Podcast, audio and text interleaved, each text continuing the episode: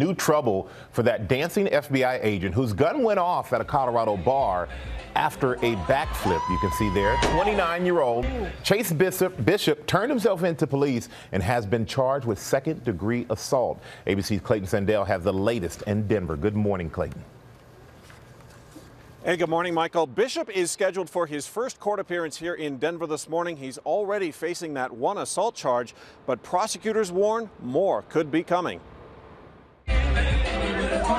This morning, the FBI agent whose dance moves went viral for all the wrong reasons, turning himself in. 29 year old Chase Bishop surrendering to police Tuesday, charged with one count of assault in the second degree.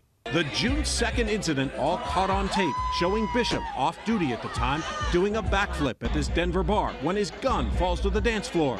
He bends down to pick it up, accidentally firing a single shot, hitting 24 year old Tom Reddington in the leg. I heard a loud bang and I thought, oh, some idiot set off a firecracker.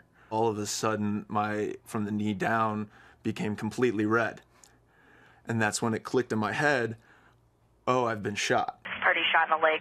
I don't blame the guy. I don't want to ruin his life. I just want a private phone call from this guy. This morning, the FBI isn't commenting on the charges, but has said Bishop will be held accountable. The district attorney says the agent and decorated former Army captain may be facing more charges once lab tests are back that will show if or how much Bishop had been drinking.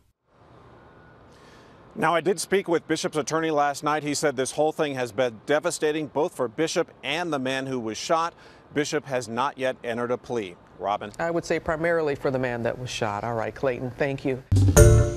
Hi, everyone. George Stephanopoulos here. Thanks for checking out the ABC News YouTube channel. If you'd like to get more videos, show highlights, and watch live event coverage, click on the right over here to subscribe to our channel. And don't forget to download the ABC News app for breaking news alerts. Thanks for watching.